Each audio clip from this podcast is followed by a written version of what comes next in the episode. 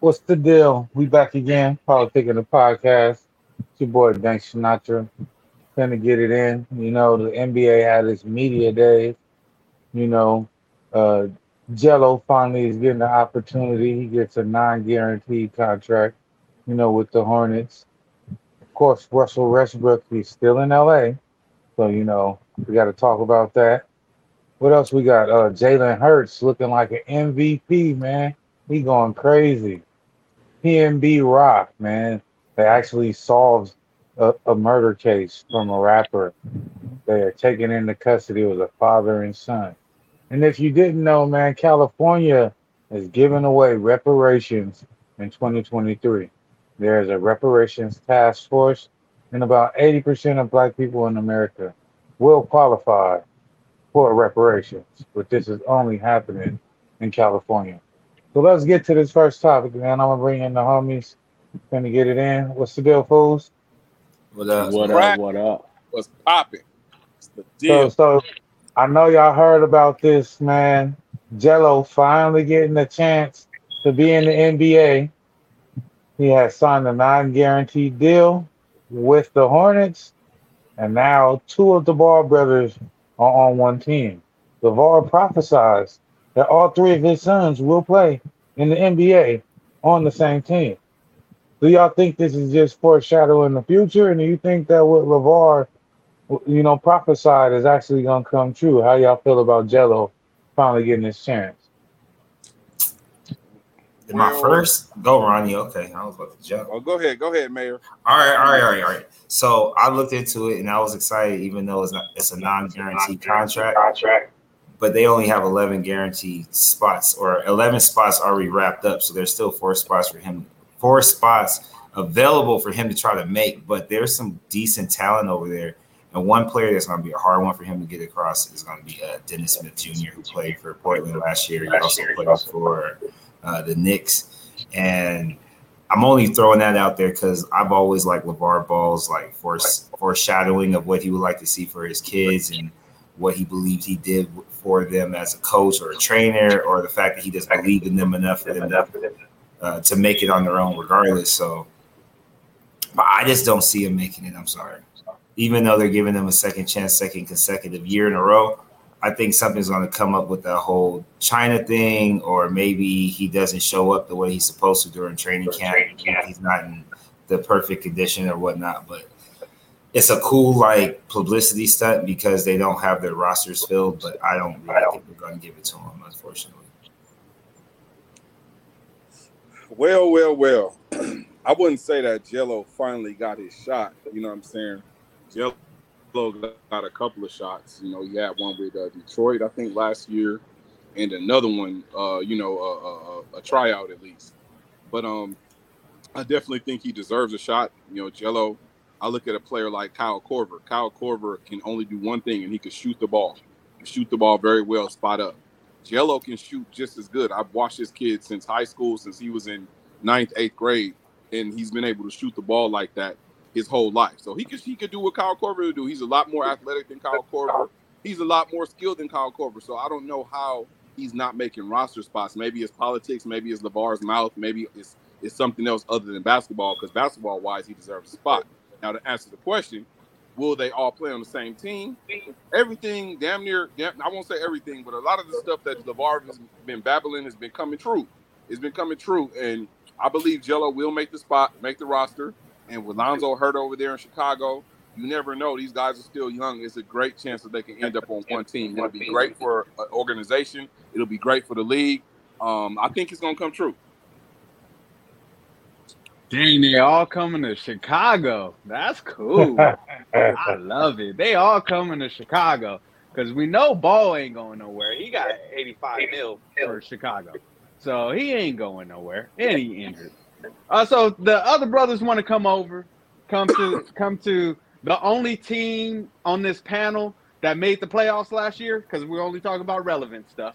So if they want to come on a relevant team according to last year, and you know be be on a, a a playoff team, you know, hey, we take them. Maybe maybe they got better health than their brother does. Because right now their brother they mess he messing up my my Chicago Bulls because he always injured. So you know, if he want to come over, come over. What I need, what I need, Daddy to do, I need Daddy to stop trying to put his boys on the same team. And if his profits come true, then he needed to say, "Hey, we need we we need the ball, brother. That's on Chicago to be healthy. He needs to start speaking that out so we can be the first seed in the Easter Conference again." I don't know. I, I'm with the mayor on this one. I think it's a good publicity stunt. They're thinking like, hey, we can't summer league him again because what is that going to do for us? And we got all these open roster spots. The likeliness of him actually making it is kind of very low, especially this late in his career. You know, two, three years ago, maybe, you know, but right now, you know, with fresh 17, 18 year old talent that they can invest in, I don't see them investing in LiAngelo like that. So, you know, it's big publicity stunt. It's just to get them talking about the Hornets. You know, it's a talking point. They got them getting talked about on ESPN and all in the media. They got them, got us talking about it right now. So, you know, as far as PR, it's a great stunt, man. It works. It's working and it got us talking about it right now. But as far as him making the 14 man roster, no, I don't see I don't see it happening. Not not in Charlotte. They gave him multiple chances to make the team already, and Oh, he did not make it. So I, I don't don't see it. Bro, you They said this still late got in his Miles career, like Bridges. he old. That that man is 20 years old. Talking about this late in his career.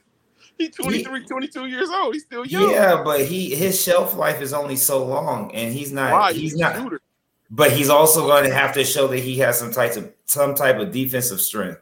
Why? Because Kyle like- Korver has Right. zero defense. Yeah, but politics that's keeping this man off the floor, not Kyle talent. Korver.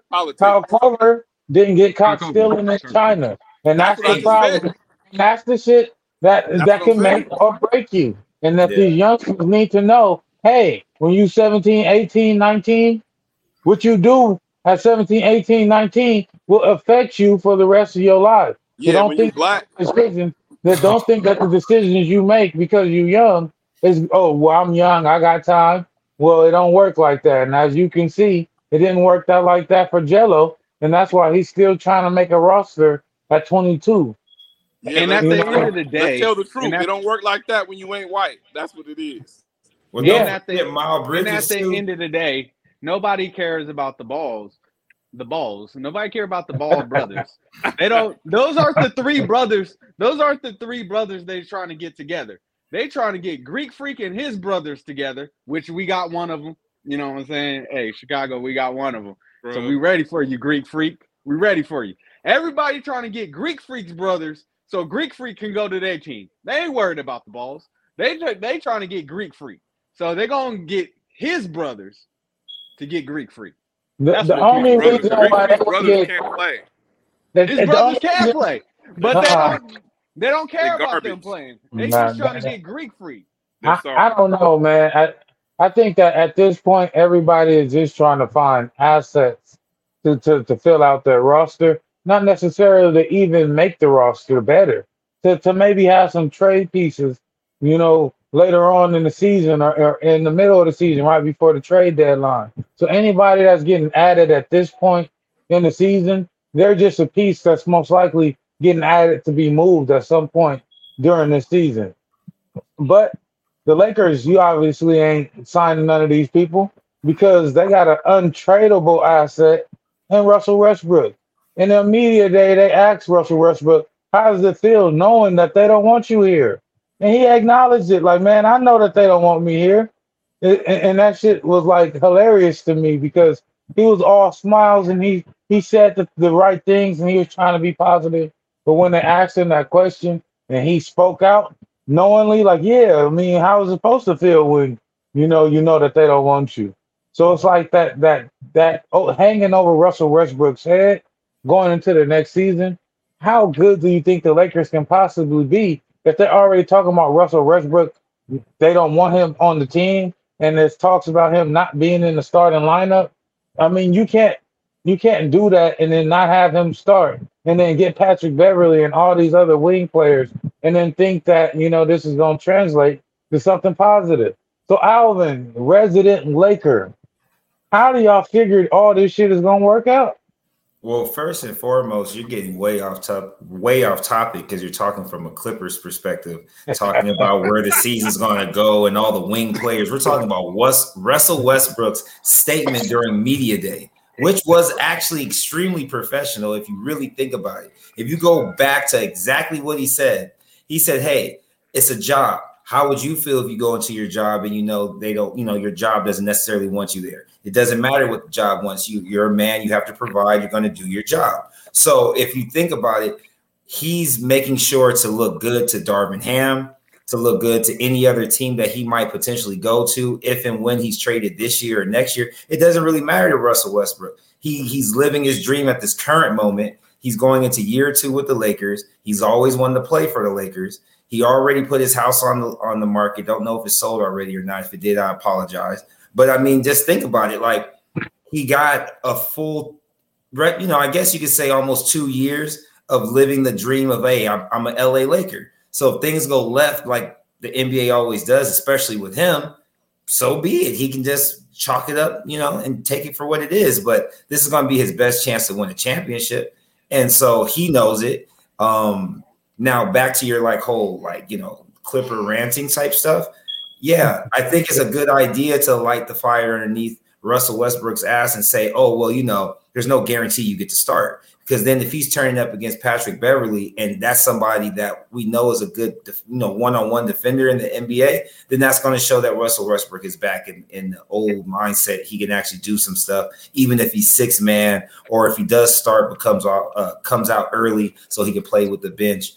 I think it's a. I thought his media day was the best he could have done, considering that there was so much ammunition to shoot this man all the way down to the ground. Like he could have, he could have, he could have dug his own grave and buried himself if he said too much, and he said just enough. Bang, bang, Laker game. enough of this. Enough of this. Enough of this Laker fucking biased delusional shit. Let's tell the truth about this shit. Russell. Don't, West- okay, yeah. First of all, no one feels sorry for Russell Westbrook. So what if you and your feelings are, I know they don't want me here. Yeah, because you don't work on your game. You have been in the league 13, 14 years and you still can't shoot fucking free throws. You still can't make a fucking three pointer to save your life. And your mid range got worse over the years. And you still play at one speed. Russell Westbrook, he plays at one speed. He don't know how to change tempo up. He don't still don't got handles in his bag. Russell Westbrook has not improved his game. He does not fit with the Lakers. I don't know why you just said his best chance to win a championship. Are you serious? His best chance to win a championship has passed already when he was with the Thunder. It passed already. That ship has sailed. He ain't got no chance to win no championship with this team. This team won 33 fucking games last year. Okay, you can say AD wasn't there. AD comes back, it doesn't go from 33 games to a championship.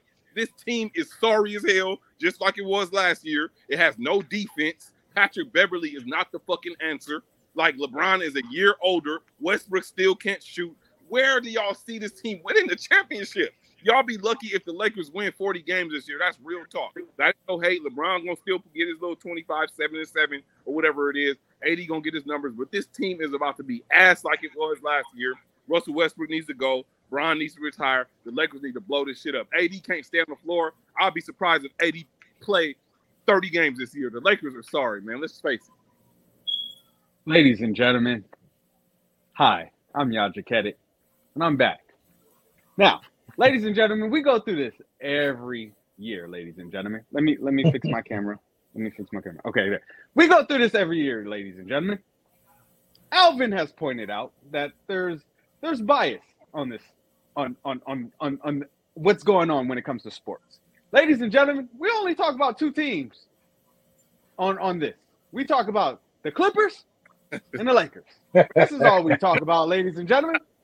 This is why they bring me on the panel to bring a different team.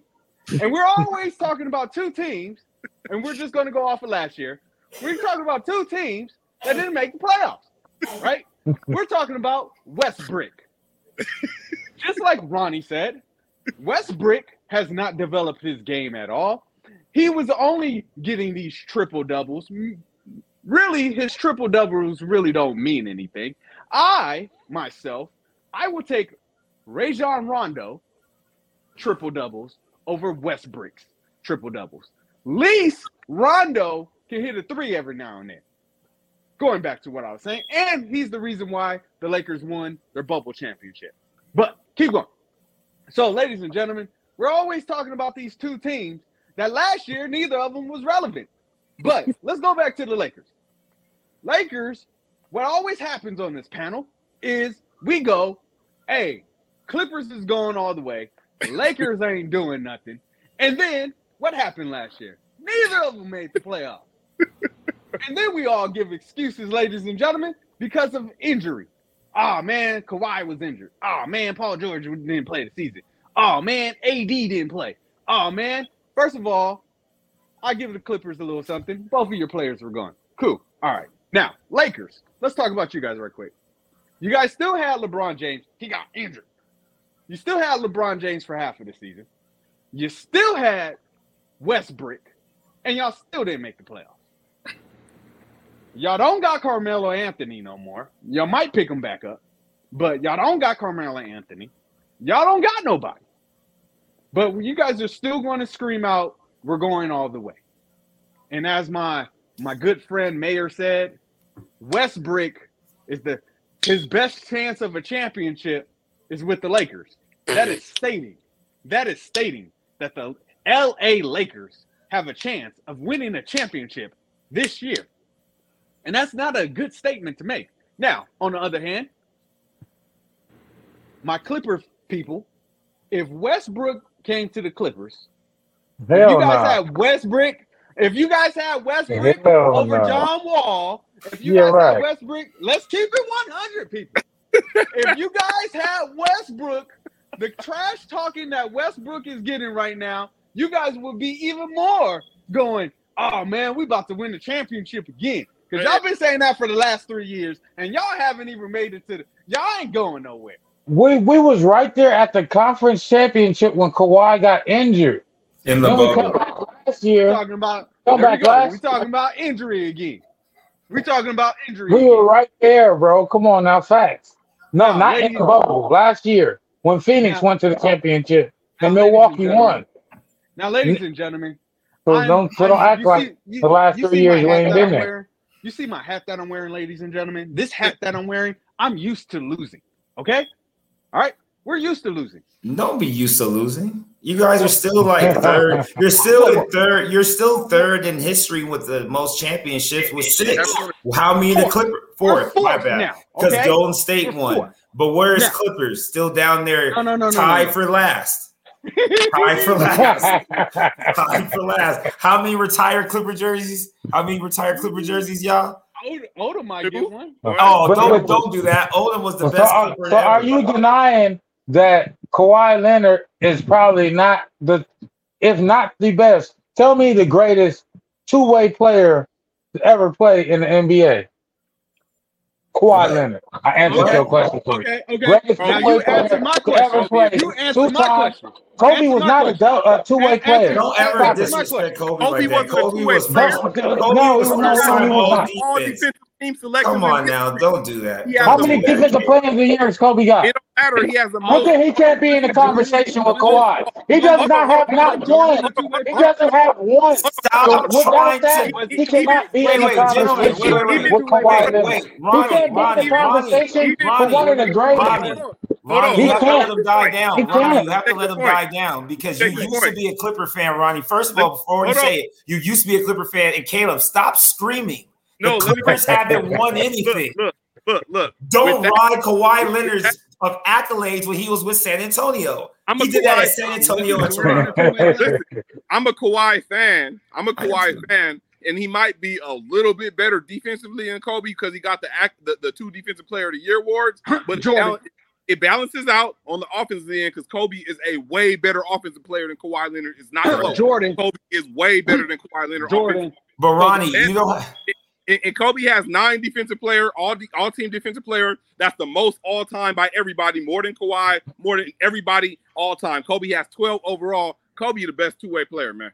Don't, I got, Ronnie, I got, don't I got one to- question though. You don't fight with Caleb over anything that has to do with Kawhi Leonard, who hasn't proven nothing in, in Wait, LA. wait, wait, wait, wait. He came Wait, home wait, to do wait. nothing but I help his question. uncle make media attention. Like, please. I got, I got a Go question. I'm sorry. I got I'm a question. Go So ahead. my question, you know, you came out with your your question about Kawhi and everything. My question to you, Caleb, is when Kawhi retires, is he going to retire a Clipper or is he going to Yeah. retire a Spur? He's gonna retire a Clipper. Come on now. What did he bring him? What did he bring him? He's gonna retire. What did he Lakers. bring him? He got five more years, bro. He gonna get one. He gonna retire. He gonna get one. Guaranteed. Steve Ballmer has. We are spending the most money Than any other team, and he has the most money to spend. Steve Ball, Ballmer is going to buy a championship in the next four or five years, while he got Paul George and Kawhi Leonard here. He's gonna spend money every year, unlike Jeanie Buss trying to hold on to some picks. Ballmer finna spend some money. We ain't worried about it. And while he building a new stadium, why he just bought the forum, because he's spending that with his pocket change. We ain't worried about y'all. Y'all, y'all niggas catch up, man. Get your get your bread up, man. Oh, Y'all that's niggas broke wait, boys wait, wait, over wait, there. hey, Y'all hey, niggas hey. broke Wait, boys wait, over wait, wait, there. wait. Hey, Broke boys. Caleb, Listen, Caleb, Die, y'all Caleb, some broke boys. Caleb. Die, y'all If some the broke Clippers Caleb, stay boys. were healthy, you tired? Were Take you the money. tired? Were you tired of hi- hiding retired jerseys like this with the faces of players who only stay for a year or two?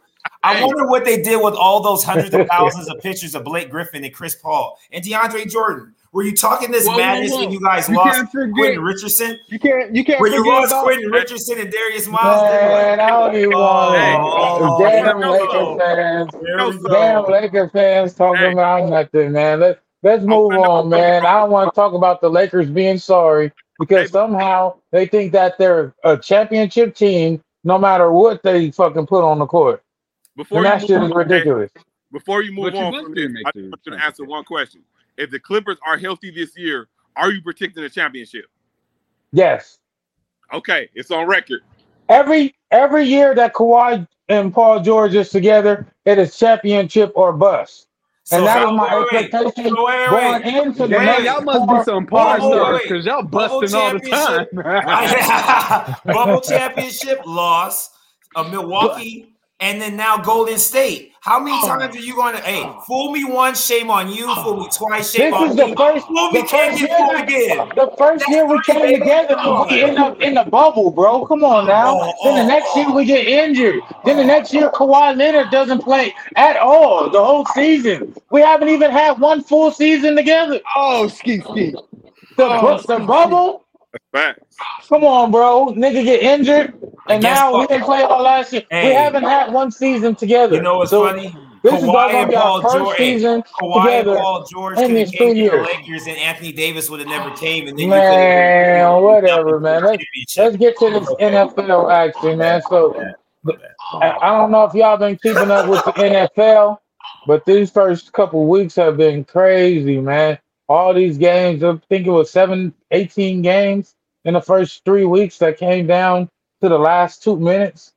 This NFL has been like the most competitive that it's ever been. You got motherfuckers like Tua in Miami coming out balling, making comebacks. You know, now you got Jalen Hurts out there leading the MVP race. Everybody talking about Jalen at the beginning of the beginning of this year. Everybody thought like Jalen Hurts will probably be out of the starting position within like week six, week seven, and and going into week four, Jalen Hurts has the Philadelphia Eagles three and zero, and they're talking about the Philadelphia. Uh, he's what four or five touchdowns the last game. He's out there balling, man. He, like he's doing it with his feet. He's doing this with his arm. They got AJ Brown over there. They got the uh, DeVonta Smith. They got targets. They put a good team together. You know, Philadelphia is actually looking like something. Do y'all believe that Jalen Hurts is really like that? Is he really him, or is this just like a quick little hot streak? You know, even Tim Tebow had a little hot streak like this. So is this something like Tim Tebow had, or is this like Jalen Hurts is for real? This is nothing like Tim Tebow. Tim Tebow was a bona fide scrub.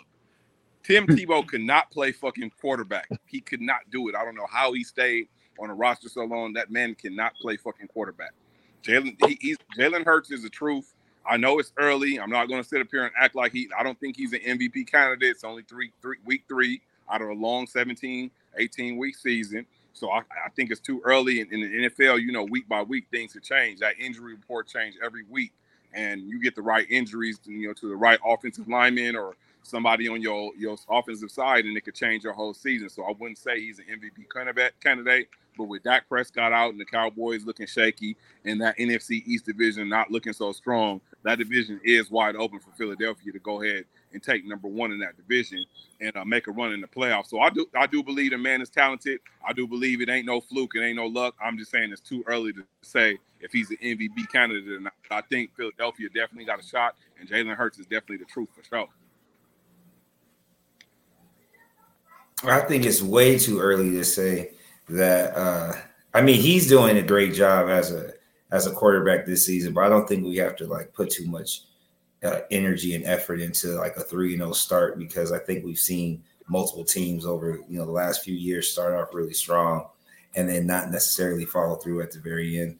But um, I even looked up some of his stats. Like right now, his uh, his QBR is like at 74.7, 74.8. And I mean, that's better than Aaron Rodgers right now, who, you know, everybody's looking at having one of the best seasons of his career because he just secured the bag yet again. So, I mean, I don't know. Philly's always been a contender since they won that last Super Bowl. At least, you know, at least everybody wants to see them contend. So Jalen Hurts deserves his respect because he's doing his thing. Just too early in the season to really say too much, though. I would chop it up. Is he balling? Yeah, he's balling right now. But just like everybody else is saying, it's way too early in the season. And even with that, I mean, they added an extra game in the season. So right now he's three and oh, but they added an extra game. So, you know, is it, is it really like three and oh, or is it really two and oh? You know, because they added. You got to play one more game, and let's say they lose next week. Guess what? They with everybody else that's two and one right now, and there's a lot of teams that are two and one right now. So, I mean, is he doing his thing right now? Yes. Is it the middle of the season? No. And they put an extra game on. Uh, like you got to play an extra game. So, you know, it's really way too early to to come up with anything. But he he hot right now. Let's check back in in the middle of the season. Go I don't know. That's the only I, birth that I, matters. I, I I really just think that this season is really showing that it's really like ushering in a new era, out with the old and in with the new. People like Russell, what uh, Russell Wilson is out there struggling. Aaron Rodgers out there struggling. Tom Tom Brady out there. We're not talking about victories. We're talking about them performing the way that we used to seeing them perform. And these are like the MVP caliber quarterbacks that got the bag. Aaron Rodgers, MVP caliber, got the bag. Russell Wilson, MVP caliber, got the bag. Tom Brady, the GOAT, got the bag. But these quarterbacks are all struggling right now. While you got people like, you know, like uh like Jalen Hurts out there balling, like like Tua in Miami out there balling. Uh, who else you got out there balling? Lamar. Uh, Lamar Jackson out there killing it. He's probably my lead for MVP for if sure. you really want to ask me. And for him to go out there and play on that deal, Josh Allen. Josh Allen, I mean, he hasn't really. Uh, uh, I think that he's been balling, but Buffalo coaching has really, you know, hindered them early on in the season.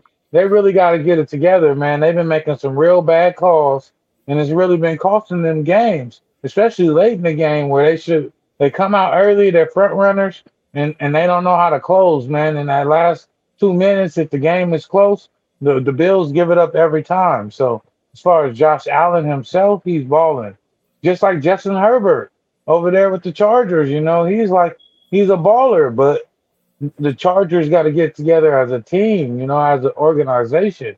You know, you got uh, the dude in Jacksonville. He he was just balling. What's his name? I can't even remember. Um, number one pick. What was his name? Uh Sunshine with the long hair. Yeah. Uh, but yet you still forgetting it's still too early in the season though, because like y'all said, you add one more you add one more game to the end of the season, right? And you're saying it's only the we're going into week four. I mean, no disrespect to my team, But the Raiders always have a very controversial first three to four games of the season. They'll either go 0 and 4 or they'll go 4 and 0 or one- or 3 Never and 1. four no. Oh. Okay, but you know what I mean. Shut up, shut up.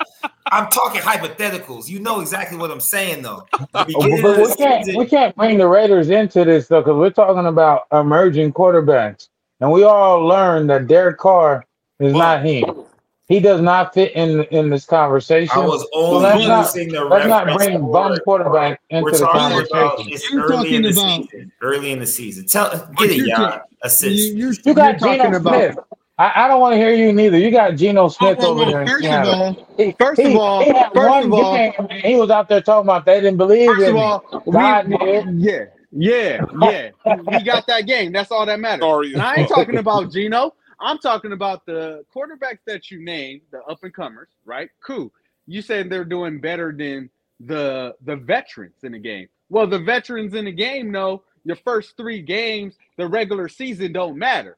But I also understand you being a Clipper fan, so you guys look forward to the regular season. But we can't put that in football.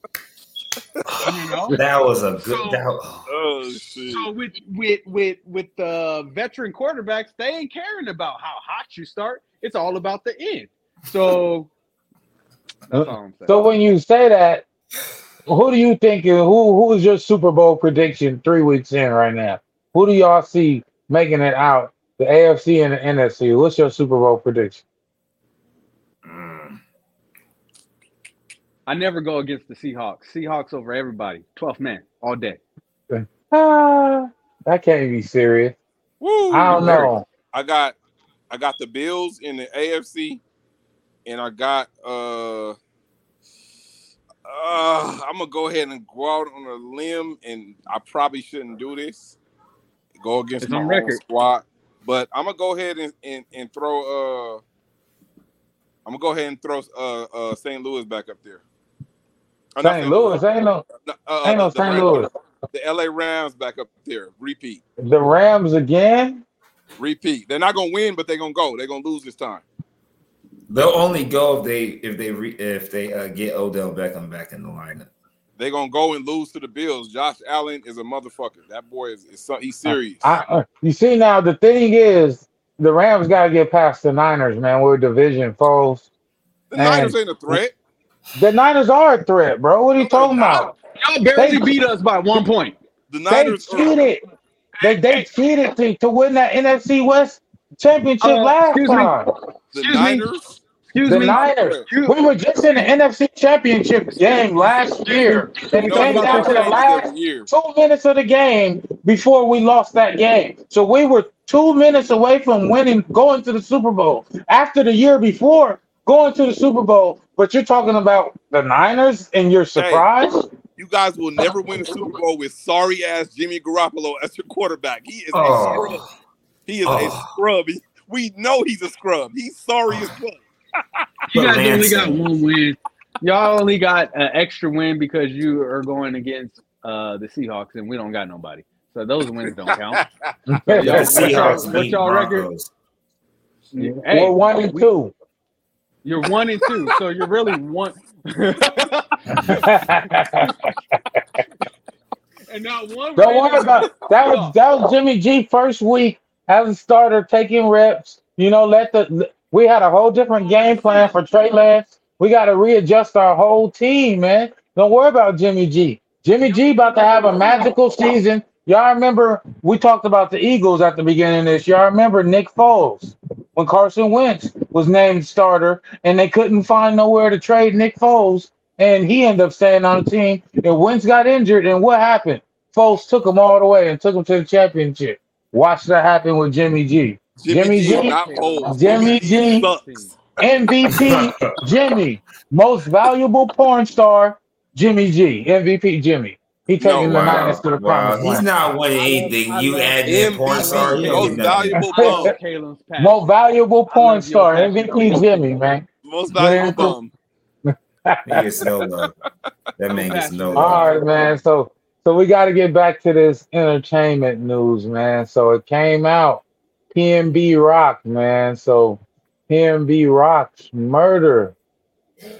You know, they usually don't find, you know, suspects in these murders of these rappers, but you know, they seem to have a, a, a pointer right here. So it was a father and a son duo that was responsible for the alleged murder of PNB Rock at Roscoe's. So it stated that the father and the son was there at the parking lot when PNB arrived. So it wasn't because his girlfriend was posting the location on Instagram or that any of this Instagram post stuff or that they dropped pins and that they set them up. They didn't do any of that stuff. These people were at the location, saw PNB enter, and decided that they were going to do what they did. It was a father, I think he was like 35, 36, and a 17 year old boy, his son. He involves his 17 year old son, and the 17 year old son is said to be the trigger man, and the father was the getaway driver. They have arrested the 17 year old boy, and the father is now at large. They are looking for the father. How do y'all feel about this? Knowing that, you know, it ain't people dropping your location, it's you moving incorrectly, being flashy, just thinking that everything's sweet. They tell you about LA all the time. Hey, out of towners don't come out here. You know, everybody was talking about Big U when he was telling everybody to check in and they said, "Oh, that's extortion."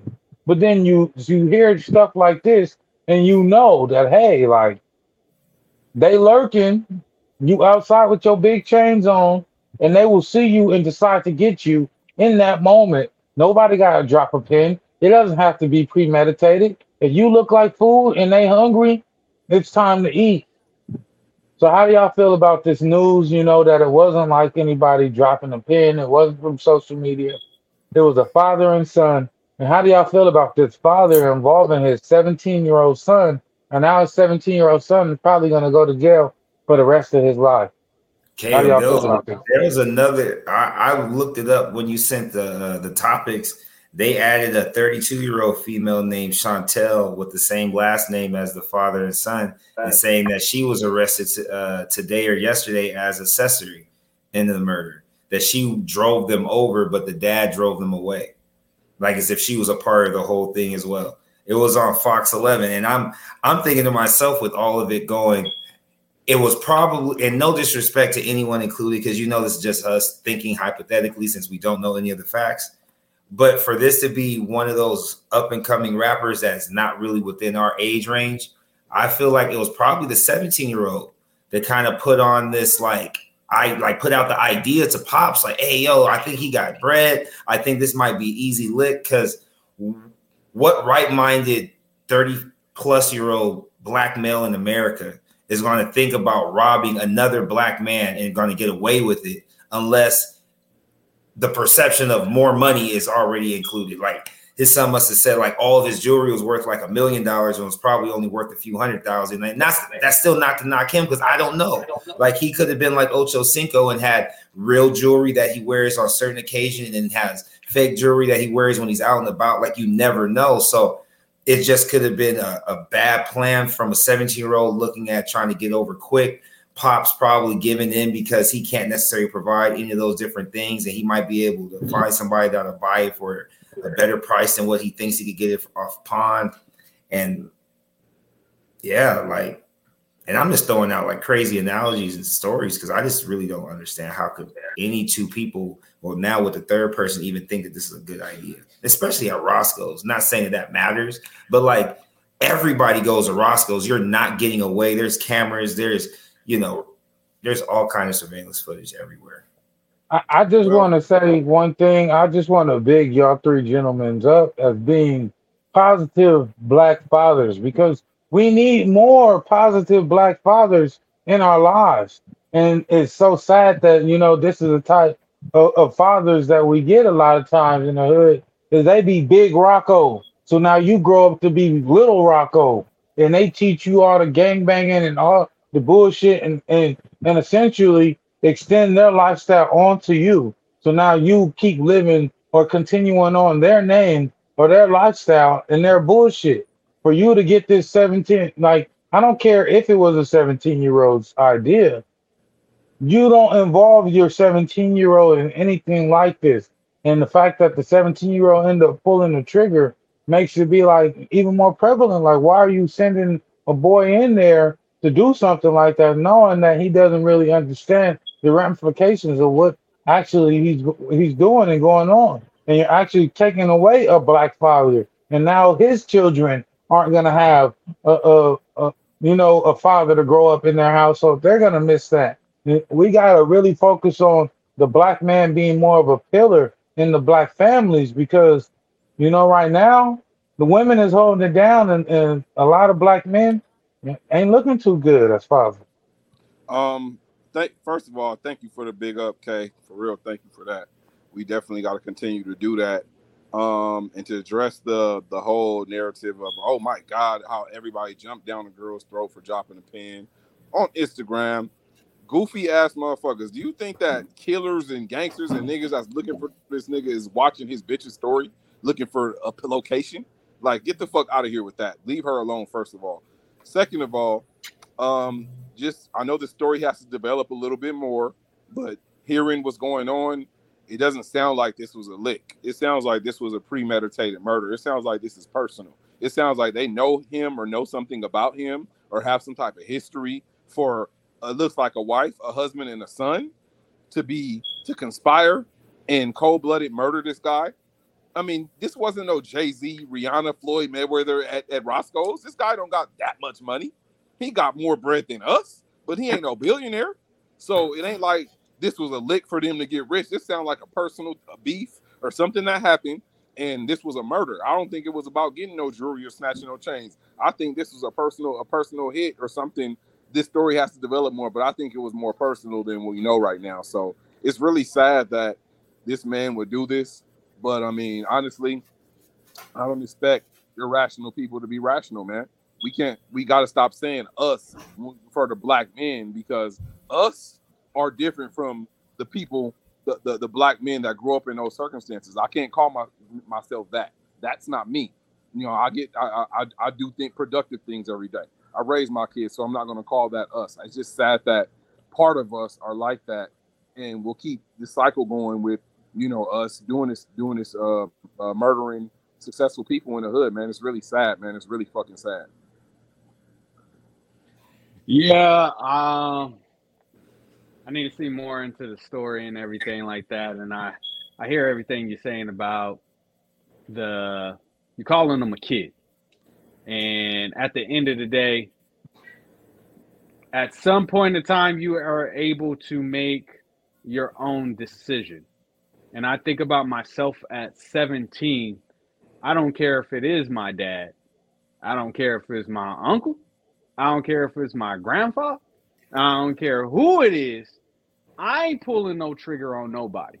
So at 17, you could have enough conscience to go, no, I'm not doing that. Nah, nah, pops, you better go get somebody else. I nah, I'm cool. Oh, you gonna X me out the family? I'm cool you can go do that on your own.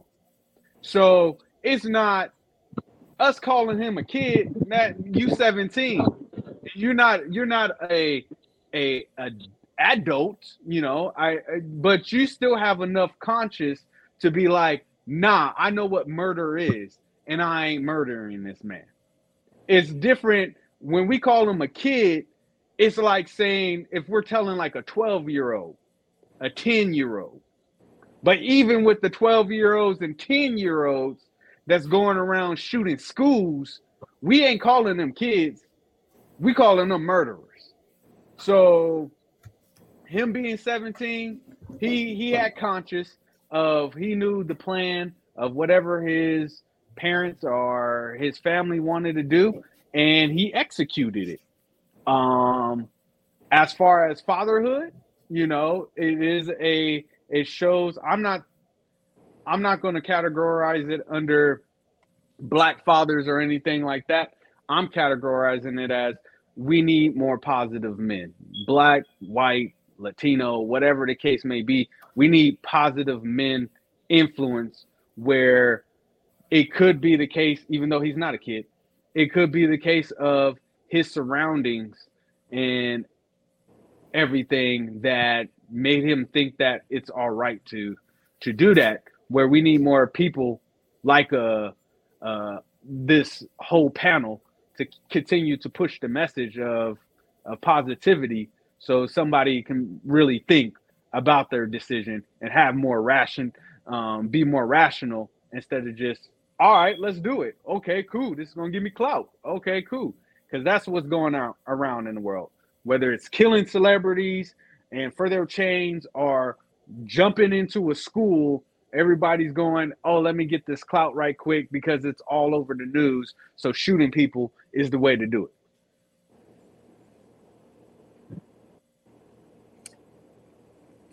Yeah, I think it's cap when uh we speak about um I like I like how you pointed out, you know, how he was that we were saying he's 17 as a kid. One thing I do want to say about that is we don't call those 12 year olds and 10 year olds are shooting up churches and shit. We us, we may call them murderers, but America doesn't. White America mm-hmm. walks in on Burger King and buys them lunch.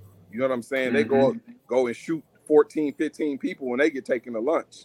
You know what I'm saying? And they get the best of lawyers and all this shit. And I'm not saying no murder is right, but this 17 year old black man is different from, or black child is different from a 15 year old white child. He's not going to get the same treatment. He's not going to get the same trial. He's not going to get the same, uh, uh, the treated the same by the justice system. So I think that's that part is bullshit right there when we talk about the age and, and, and him being a boy and the circumstances and how he gets treated as opposed to a 17 year old murderer that's murdering 15 people in the church.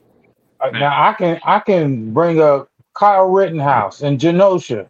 He was at the at the rally, 17 year old with an assault rifle. They they start, you know, getting unruly. He points the guns at people. They jump him, assault him. He pulls out his gun and he kills two uh, uh, two people on the scene. He then gets up, runs towards the police. They're coming in tanks full riot gear. They walk, they go right past him as he's standing there with his murder weapon. Then he has to go and approach other ones, and they basically don't even take the weapon from him. Then after Trump comes out on a speech and calls Rid- uh, Kyle Rittenhouse a hero. So a 17 year old boy can kill people at a riot and be called a hero because he's a young white boy. But then this white uh, this black kid can be put in this position by his parents, you know, and he's a, a, a murderer. He's not a kid. He's just looked at completely different. As far as black people in America, man, we are never going to be seen as human. I don't believe. Like uh, they're not going to look at us as human beings. So as long as we're not human to them, how can we even look for equality? So that that's takes me to my next point, man. So in California, Governor Newsom has signed a bill that has already passed. So California residents will receive reparations. This is for the black community. So this is the first time in history that black people will receive reparations for slavery. And we have a reparation expert here. We're going to bring him in, let him introduce himself, and let him inform us of what's going on with these reparations. What's, what's up, brother? Introduce yourself. Let us know what's going on with this reparation situation. You guys hear me? What's going yeah, on? We hear you. I'm doing. I'm Hunter Elam. Uh, definitely, I've worked with a lot of economists. I've worked with a lot of reparation specialists. Um, pretty much right now, I, I heard you, you heard about the AB. Uh, it's AB four one three one, I believe it's called. They have going out right now for California uh, reparations for Black Americans. It is lineage based. So that's strictly for African Americans that are, well, I'm sorry, Black Americans, which they like to say foundational Americans, foundational Black Americans that um, lineate from America. If your heritage is within slavery uh, from the Americas, then obviously that's where you would get uh, reparated, repaired. Um, a lot of friction going on right now because it's you know it's torn between uh, two different parts of uh, Black people. You have uh, you know our, our, our brothers You muted. Oh, what happened? You, you, you went mute. You were just good, and then you went mute. Yo, oh, wow. we can't hear you. You were good now. Can you hear me now? Yeah, we hear you. Okay. Yeah, sorry, I was getting a phone. I'm getting a phone call right now. My apologies. Uh, yeah, I was just pretty much explaining. There's a different. There's a the diaspora is it's cut between two of the foundational Black Americans, and then obviously the our Caribbean and Africans uh, that that came here to America. So they they have CARICOM. That's their claim of which is from uh, Britain and France, of where they would be getting their reparations claim from. Ours, obviously, if you're from America, I'm not too sure about you guys all. Um, it would be from America. That's where we're trying to get our reparations claim from. They owe us. So that's pretty much uh, where a lot of the differs from in terms of uh, inner blackness. But definitely, we are owed a lot of money, um, and it's something that's a really, really big topic right now. That's that's that's that's trailblazing. Okay, so first thing I want to ask you is I've been hearing the number, and the number I've been hearing is three hundred and fifty thousand per um per person. Is that Per correct? person, it is. It's a hundred. I believe it came out to four hundred and. Oh wow, I used to have that number good. It was four hundred and thirty billion. Um, but it broke down. If you listen to uh, Dr. Claude Anderson, um, he's really big. Uh, he's, uh, there's another gentleman by uh, Sandy Darity. He actually went to Duke University. He's an economist. He's done a lot of the math for us already. If you study him, he'll tell you it's 350,000, I believe it is, per every African American. Is that before tax or after? That, that part right there, right? of course, before tax. Dang, come on, I, man. I apologize. My daughter, she's at the door. I just got to grab her. I'll be right back, guys. I'm sorry. Yes, do sir. Yes, sir. So with 350k, how many people you got in your household, Ronnie? Well, it's four of y'all, five of y'all. Yes, five So you us. Yeah. talk. So you talking about what? A, a, a milli for you right now, my boy, in 2023? 1.7. 1.7. That's what I'm saying, my boy. What, what you got over there? You know, smoking Joe, he ain't give you your money, my boy, y'all. But uh, look like Governor So my- Newsom about to give it to you. Listen, My You know my what? question. Oh, I'm Go definitely ahead. going to have to say this right now. I have to get this out. I call cap. I will believe this shit when I fucking see it. America has never, ever wanted to be generous to black people in the history. What makes y'all think they about to really do this shit now? They don't they ain't ready for that shift in power. They ain't ready for that shift in power. They're not ready to do that because that's exactly what the fuck's gonna happen. People talk about the black people that do stupid shit with their money, and they always highlight that. That's a small percentage of us. A lot of us are smart, and a lot of us do know what to do.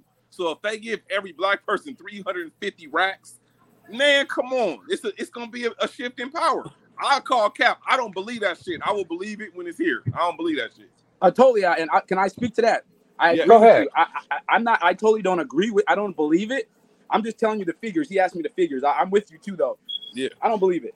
Um, It- however, one thing I want to say about what you said is that a lot of black people, I'll notice they'll say, you got to understand that Indians receive reparations. A lot of others already received reparations. They didn't get. Nobody decided how how they were to spend their reparations. They got their money, and how they spent it was their business. Mm-hmm. So anybody speaking on how we spend our money is complete disrespect to us. Understand that. A lot Right. of times we do it to ourselves because the Dave Chappelle had went out. You know, black people are buying this and that. and that." We have some smart blacks. We're gonna buy. We're gonna build. There's gonna be some that are gonna jack it off. We know that. Right. We know that. Right. Facts. I agree 100%. So, so my question, my question to you is, would this be in disbursements or would this be a single payment? Because I don't believe that they would just pay this outright. So I- I if it comes in disbursements, what would be the disbursement? You know, uh, as far as like the calendar, is this coming out every quarter, every every three months? You get an, another check. How is this gonna like be paid out? That's a good question. Um, from what I've heard from the reparations, the Cal, just I'll speak on the California Reparations Committee, the AB, uh, I think it's three one four one. They're speaking of not just reparating and just money. Obviously, um, we know that's that always turns off white people or others. I'll put when you just say, "Hey, we just want our money," which truthfully we should just get. We have to add in other things like education, housing. Um, they're saying in the in the form of those as well as money. They're not leaving money out. But 350k, I almost want to tell everybody, don't even put that in your mind. They're not. They're not. They're not to give us. I, I'm, I'm almost positive they're not to give us 350k. Some people think we're not getting anything. I do strongly believe we're getting our reparations. However, it will be in different forms. And one of the forms will be money. But um, it's just it's not. It's too early to tell. Um, I couldn't tell you exactly how the disbursements would be on on everything, but from what I've studied, um, they are day by day. If you pay attention to that committee, they're coming up with different ways of how it's all going to be dispersed out. So, part of so are they? and housing. So are they going to be like, okay, this is what we're going to do for your household. We're going to give you guys 5k and then the rest of your money we're going to put it into the streets. We're going to we're going to we're going to make your street better and everything like that. I Right. I'd rather get a pothole and get hit by a pothole and give me my money. Like like you going like you you going you going to fill the pothole and say, "Hey, that pothole was like I, That- I that do want to ask you all one 100,000. question here. I want to ask you all one question Yeah. uh, in regards to reparations. So you understand that we didn't receive reparations in the past. However, America designed something for us, but they tricked us by adding it and using a specific name that ruined it up for us, which was civil rights. So civil rights was prepared for us in 1964, right? You have to understand that was something given to us, uh, not reparations, but almost like in a form of reparation, things for rights, right? Rights to be able to go places and do things. Understand the name that they used for that, um, that included everybody else. Because see, that was the trick bag of how they tricked us, and this is what we're worried about now with reparations that they'll trick us again, right? Um, because they're going to use those specific names that include all these other groups, and now when we come to look at our benefits, everybody else is getting them, but uh, we're not. Oh, Mind you, we're, we were in the streets in 1964 fighting for all this stuff. Mind you, after 64 comes 1965. That is the Migration Act. We fought for these people to be able to migrate over to our country. When they get here, um, speaking of immigrants, they don't. They're not. They already have civil rights is already laid down. Martin Luther King, we've already fought for it. So they're looking around and they're not going through what we went through because we fought for it for them. So I, when I say, when I'm speaking of and alluding to is with reparations, we can't let the same thing happen. We get the reparations, however, they make it for um, everyone. They make it for BIPOC, uh, people of color.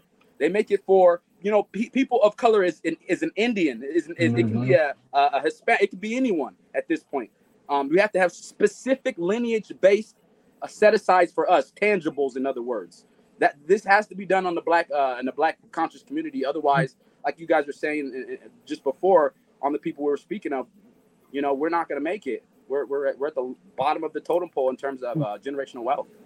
I got, so they I got two. Wait, I got two things to add to this though, because I, I want to. I want to. Okay, so I'm.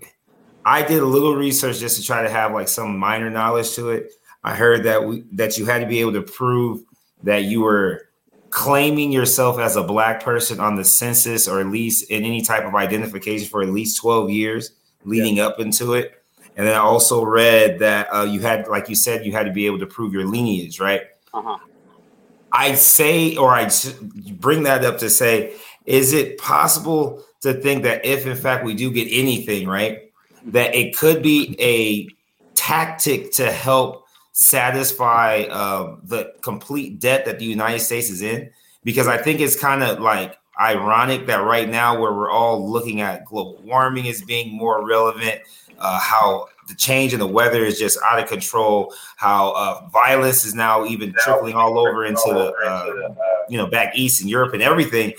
Are we not seeing that this could be something that give us money to keep us happy to not pay attention to what's consistently happening around us, which is if we're at the bottom and they're keeping us at the bottom, where financially we're always the ones that need the most assistance. Mm. Okay, here's money to keep you afloat where we're about to take off, and you guys can stay here in this wasteland. You know, like more or less in like a, a, WALL-E Yeah. reference. You know what I mean? Here, you guys stay here. You know, fumble with this few hundred thousand while we're taking the millions that we made off of you, and we're going somewhere else to continue to colonize and, and do all that because it's to me it's just a little bit too it's too like ah right now this is the perfect time to give you money where it's like but couldn't we have used it during covid or couldn't we have maybe seen it being dispersed But- to you know I in a different also time think span? I correct me if I'm wrong, because they do this with um, you know the presidency and everything like that. So correct me if I'm wrong. Isn't Newsom um, rerunning for mayor again? He did. Yes, he is. So if if correct me if I'm wrong, they do this with the presidency. Let's take good old smoking Joe. What they like to do every time there's some re-election or something going on, they always like to focus on the black community because we got the votes, right? Yes. So they'll focus on the black community, give us some empty promises, like Ronnie said, cap. They want to cap us and say, hey, we're going to give you this. We all go, oh man, Gavin uh, Newsom's going going to give us this, so we gonna vote for this guy. Then we vote for him, and then all of a sudden the bill scratch. We ain't getting nothing, and we still trying to grind and hustle to get to where we at. So every time, I'm just saying, going off of what you're saying, Alvin, is they always come up with this stuff right before some kind of election. So so so they did this to us already with the 40 acres and a mule. So if you ever heard of that that phrase, that's Oh, yeah. because they oh, they made it, but then they made it for indigenous people. And then if you registered as indigenous, then you you got it. So basically black people were illiterate. We didn't know how to fill out paperwork. White people did. So guess what? They registered as indigenous and they got our 40 acres and a mule Yeah, and, that, and I think that this is this is a simu- similar situation where you know half of the people are not even going to understand how to fill out the paperwork to even get the money. And with these type of things, is either use it or lose it. So they have to spend hundred percent of the budget. So if forty-five percent of the budget gets dispersed to black people, what happens to the rest of the money? That's when they mm. start funneling it in. That's when the politicians start pocketing it. And that's where a lot of the dirty politician money come from, not from them stealing money, from money that should have been dispersed to people, but they take it and they put it in their pocket because they have to use hundred percent. It's use it or lose it. Yeah, and I'll speak to that is um, you can look at like how they gave money out to um, these other countries. They gave big money out to to you know Iranian, Pakistan, uh, Ukraine, country that they, correct. The country Mhm. right now that's at war. They just uh, hooked them up with big billions, billions of dollars. Uh, they're paying them out. They've given black people nothing, zero. You've received nothing as a black person but a headache. That's all we've received. So one thing you have to realize when you've received nothing at all, I don't want to say something is, is, is good, but um, they're going to pander, like my, uh, the gentleman was just saying with the hat on. They're going to keep pandering to us during around election time. Use us to try to get our vote. Uh, you heard uh, Biden. He said, "Hey, if you don't vote for me, you're not black." They'll, they'll do anything. They go on the Breakfast Club. Okay, You, you have uh, Kamala Harris. She was opposing as a black person. If she, you really know, she's an East Indian, and uh, she's not from the lineage of Black American. So when they, they spoke about um, reparations to her, you got to understand how you're brought up. If you're a Black American, you were brought up. Hey, they've done us wrong. They did us like this. Uh, I couldn't go to the bathroom here. We're oh, she had never heard that. She's East Indian, and she and, and her, her dad is from Jamaica. Mind you, uh, they didn't have Black African roots. That's why it's lineage based. Black, a lot of Black people don't understand. Like, well, why does that matter? We're both Black. It matters big time because the thought process, how we both look at white supremacy, is different. One views white supremacy as they owe us. One views white supremacy as we need to join them and we need to heal and listen. You understand? Both Black. Yep. This is the problem we're having. If we can we can nip that in the butt, get everybody on code, we wouldn't have this issue. But it's that issue of the two different black people being we're not all on the same picture. Hey, they did us wrong. No, you're acting wrong. We should con- you, you- there's two different blacks there if you know what I'm talking about.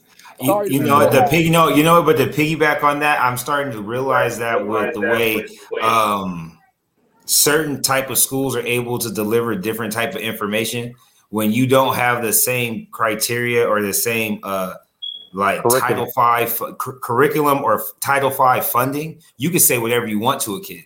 Mm. So I'm watching kids right now at at the Christian schools and the Catholic schools coming back to me telling me, "Hey, Mr. Armstrong, you know I asked the teacher, how can God be white?"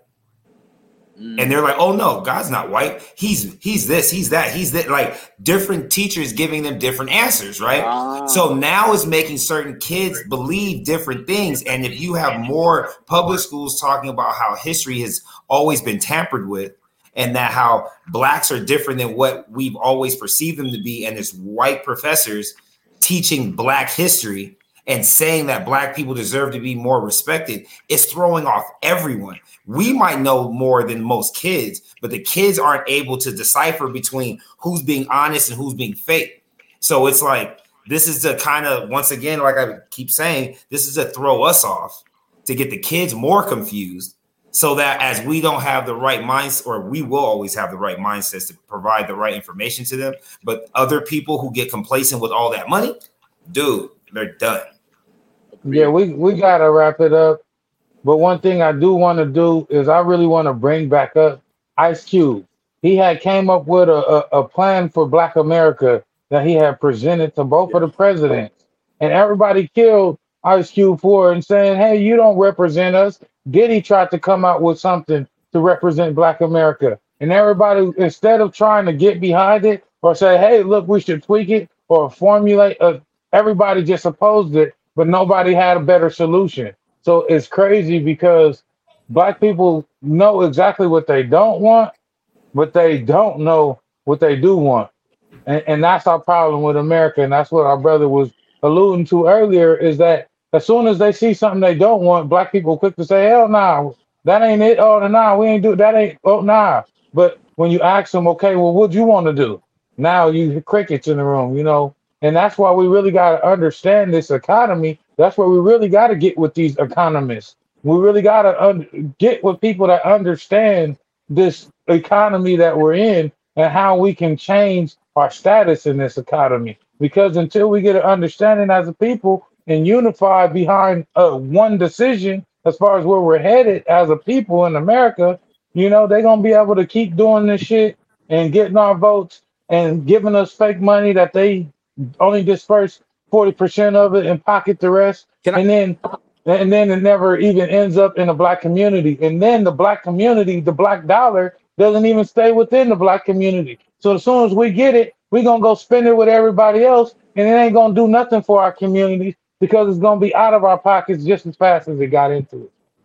I want to say one thing just to pick yeah, really quick. yeah, I know we got to get out of here. closing remarks. closing remark. Uh, what I'll close on is this. Just like you guys were talking about prior to the reparations, uh, the gentleman you are talking about was the PNB Rock, the guy he had got robbed. I could think of PNB Rock. I could think of Eric Garner, George Floyd, all those all those people that we're talking about. You put reparations in that situation where they where we received them, that gentleman wouldn't have robbed them. He got 350k. We all know that he wouldn't have wouldn't have. You got to understand, poverty creates crime. So Eric Garner, he wouldn't have been selling CDs. George Floyd wouldn't have paid with a fake 20. All these stuff would have been repaired if we would have had reparations. What is the root word? Reparations is a root word for repair. So I will leave on that note, just knowing if we were to be reparated, this stuff wouldn't be happening. It's all this poverty that we're going through that's creating the crime. It's it's it's it, that that's pretty much the the spin of it. I wanted to leave on that note. just to just to piggyback off that real quick, Kay, I think we saw a great example of that in 2020 when everybody was getting all that EDD and everybody had bread.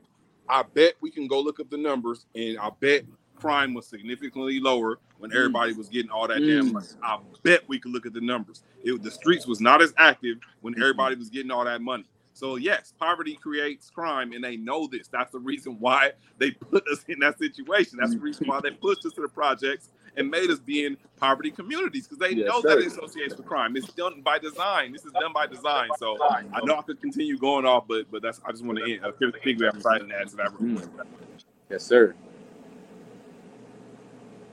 Anybody else before we get up out of here? oh closing remarks on this or we shouting out Nah, closing we- remarks closing on this. remarks on oh, that. Yeah. on this, uh, I just want to close on that. Um, it's true, you know, poverty does create crime, but I also want to make sure that we don't forget that when we were going through the hardest times, we didn't know that we were. We were just trying to survive.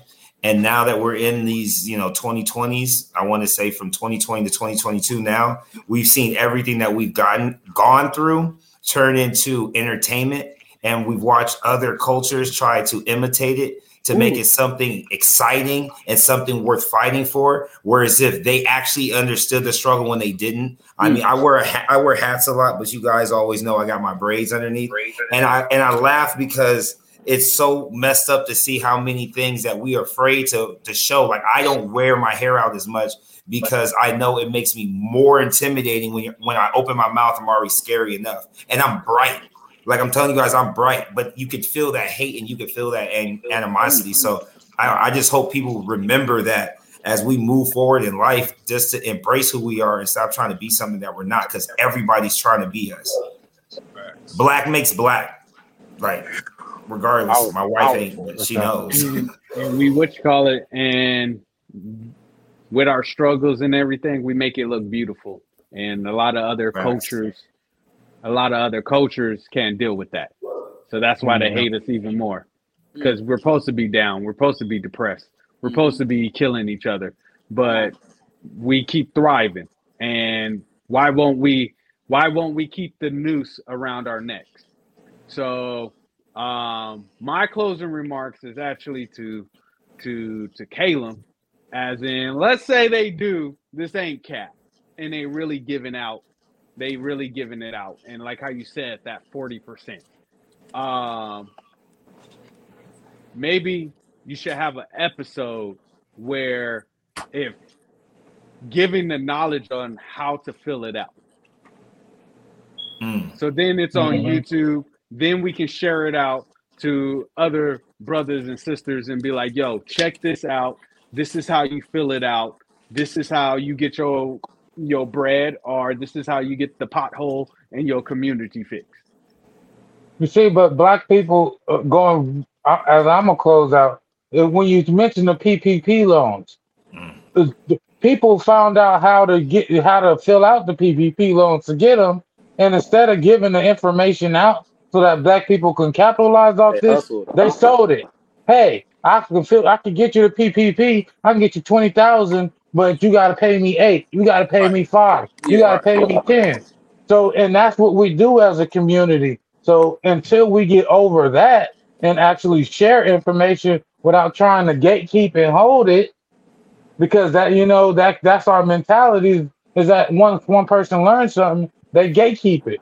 So, you know, it, it's up to us to actually, you know, get this information and spread it without trying to gatekeep it so that people can actually capitalize and we can actually make a difference with this money. And then once again, once I was saying is that we have to have some type of structure, some type of, you know, pool, some type of something for black people to do with this money. We have to have some type of economist, some type of, you know, people, money people telling people where to put this money. You get a three hundred fifty thousand dollar check. Don't put it into no regular checking account. You put it into an IRA, put it into a will, put it into a trust. You know, the you know, figure something out to do with this money. Play the stock market, get some get some Bitcoin, do something with this money where you're not just throwing it in a bank account and spending it until it's gone. You know, and that's the thing that we gotta learn what money is. You know, we you know we think it's just some cash thing we pay for goods, but money is a concept. Money is a thought. We gotta understand that to really make a difference in, in the black community. Let's get some shout outs before we get out of here. I'll start it off then. I just want to shout out all you guys for being on the podcast tonight. Um, this was a lot deeper than what I anticipated. So the fact that we're just being this transparent with each other and also sharing it with the world, I think is really honorable. Um, there's always I got to shout out brand of encouragement. I got to shout out my own focus on the future. I got to shout out all the kids that eventually pay attention to this because they do go back and watch. And um, shout out to everybody who believes in themselves because there's nobody that's going to believe in you more than the person you see in the mirror. I'll go next. Shout out to the whole panel, every brother that is on here. For reals, for reals, for reals. Like being on this podcast, and when I first remember being on here, and like how the mayor was saying, we got into a deep conversation and everything like that. By me being on here, I got so much, I get so much knowledge from you brothers. So I remember back in the day, me and my boy Ronnie. My boy Ronnie's like, "You coon, you need to get your like get yourself together. You coon ass, like get your shit together." You know. And over time, getting the knowledge and learning, going, okay, cool, the awakening. So being able, I I, I- appreciate that. That that, helped me out. Um, and then on the last note, I just want to say Monday was my anniversary to my wife. We nine years, we nine years strong. So my last shout out goes out to her. Thank you for riding with me, um, being my queen, helping me raise two beautiful children, and that's that's my shout out. Yeah. Congratulations, Yeah. brother. First off, first off, you know what I mean. Um, like like the mayor said, shout out to all the brothers on the panel. Um, shout out to the to the reparation expert. I, I can't I didn't get your name, but a shout out to you, man, um, for coming on and educating us. Um, congratulations, Yajaketed. I want to give a personal shout out to you too, man, about you know definitely you know upping your knowledge and and, do, doing what you what, what we've been doing for these years and you definitely came a long way as far as knowing shit. So more power to you, bro. Respect. Shout out to everybody that fuck with politic in the podcast, politic in the brand, period. Watching the movement, watching the growth. Shout out to Dank Sinatra for, you know, providing the plays and coming up with the plan years ago and uh, helping us execute this plan, man. Just want to uh, see us to continue to grow and uh, watch us for 2023. Watch, watch what's coming.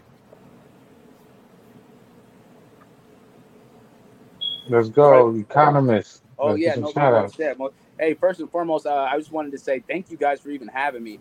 It's a it's a refreshing feeling to be around black gentlemen like yourself, just in a positive light. I'm always at the gas station, Chevron, AM, PM, and going through the whole Mad Dog thing that we always got to go through, and just to hear you guys' thoughts. And I know you guys have some beautiful thoughts and ideas, and to hear them all, and, and just be, to be at bay and not always, you know, have on the swivel is a it's a it's a beautiful thing in itself because we're beautiful people. So I wanted to say that first and foremost, and just thank you for having me and letting me educate. Um, you know, it's a it's it's hard being black. This is a very hard thing to be. To fight against white supremacy is hard. It seems like you're a complaining person all the time.